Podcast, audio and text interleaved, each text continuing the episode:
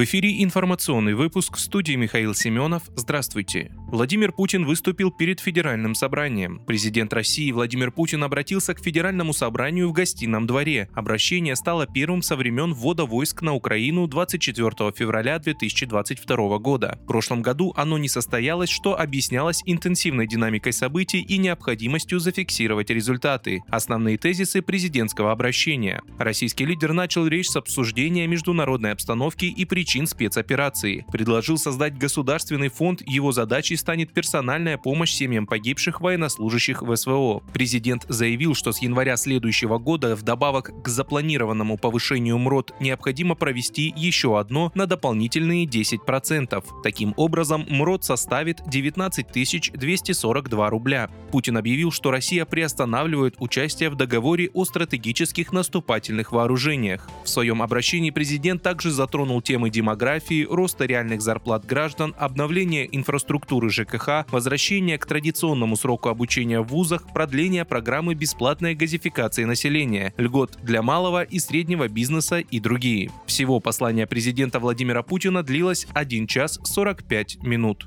Сергей Миронов заявил, что попытка победить Россию станет самоубийством для Запада. США принуждают своих союзников к войне с РФ, безрассудно считая ее поражение главным фактором международной безопасности и своего процветания, заявил председатель партии «Справедливая Россия за правду» руководитель партийной фракции в Госдуме Сергей Миронов, комментируя итоги Мюнхенской конференции. По его словам, в прежние годы, когда представителей России приглашали в Мюнхен, ее не хотели слышать, теперь не хотят и слушать. Конференция, задуманная в свое время для обсуждения обсуждение проблем безопасности и решения противоречий превратилась в центр НАТО по пропаганде войны против России. На самом деле все ровно наоборот. Война с Россией окончательно похоронит модель однополярного колониального мира и золотого миллиарда. Победить Россию военным путем невозможно и самоубийственно, как бы ни мечтали об этом наши враги. Но даже сама попытка добиться этого будет стоить Западу потери мирового лидерства, что уже происходит. Китай, Индия, арабский мир, страны Юго-Восточной Азии наступают на пятки и неизбежно неизбежно воспользуются кризисом, в который загнали себя поджигатели войны с Россией, констатировал председатель СРЗП.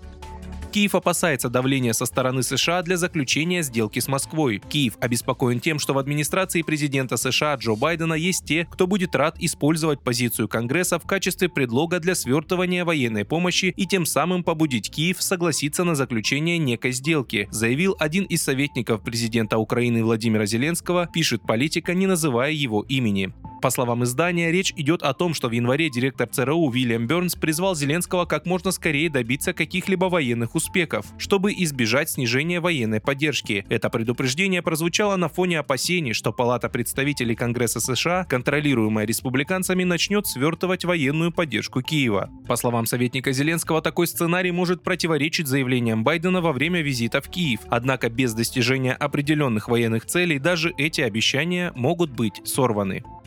В результате новых землетрясений, случившихся на юго-востоке Турции, погибли 6 человек. Число жертв назвали в управлении по чрезвычайным ситуациям республики, передает ТАСС. В управлении уточнили, что вечером в понедельник, 20 февраля, в турецкой провинции Хатай были зафиксированы землетрясения магнитудой 6,4 и 5,8 балла. В результате в нескольких городах разрушились здания. Подземные толчки ощущались также в Египте, Ливане, Греции, Израиле, Сирии и на Кипре. Сообщалось, что в Сирии в результате катастрофы погибли 4 человека человека.